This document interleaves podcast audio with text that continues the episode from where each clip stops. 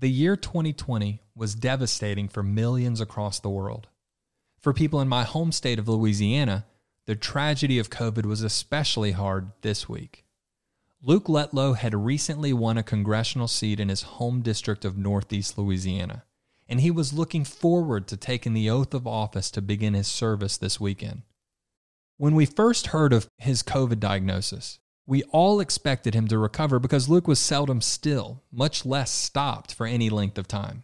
We later heard that he was being admitted to the hospital, and still, we thought this was but a temporary setback on the road to a full recovery. Yet Tuesday, the unthinkable happened. Luke died. He was 41 years old. He leaves behind a wife and two small children. Growing up in Start, Louisiana, a small town of about 1,000 people, Luke Letlow was determined to make a difference in this world. During his high school years at Ouachita Christian School and later at Louisiana Tech University, everyone could see that his interest in public life was deepening and growing. Throughout his career on Capitol Hill, he showed a distinct ability to keep his focus on the lives of the people he served in ways that brought a sense of empathy, compassion, and joy to his work on Congressman Ralph Abraham's staff.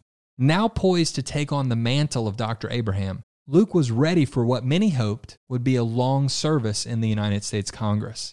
Yet on Tuesday night, Luke was called away from this world and into heaven. As I reflected on Luke's death with a friend, I was reminded of Matthew McCullough's book, Remember Death, The Surprising Path to Living Hope. It's a book that speaks so clearly to us, especially this year as thousands like Luke have died from COVID. McCullough states the ominous fact rediscovered when death comes to our friends or family. Quote, "Death makes a statement about who we are. We are not too important to die." End quote. Luke's death has retaught us some very hard but important truths.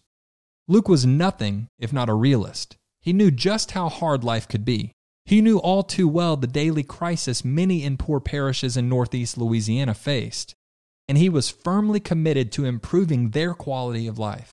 Stories have been surfacing this week about how Luke showed up in his truck to drive a neighbor to the doctor or brought over a meal to a family who had nothing to eat.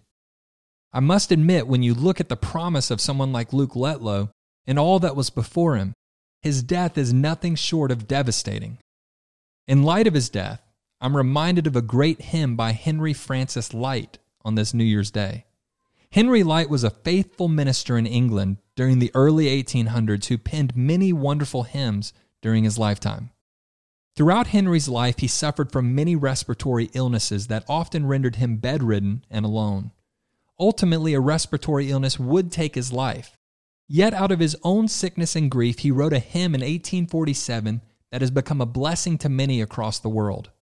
Here's the last stanza of this wonderful hymn. "Hold thou thy cross before my closing eyes. Shine through the gloom and point me to the skies. Heaven's morning breaks and earth's vain shadows flee. In life, in death, O Lord, abide with me." This is the meaning and hope as we understand the death of Luke Letlow and others we've lost during this year. In a world torn apart by sin, sickness, and devastation, this truth, and this truth alone, has helped me during this year, and I hope it will help us face a new year as well. Happy New Year. This is Paul Dietzel. Thanks for listening.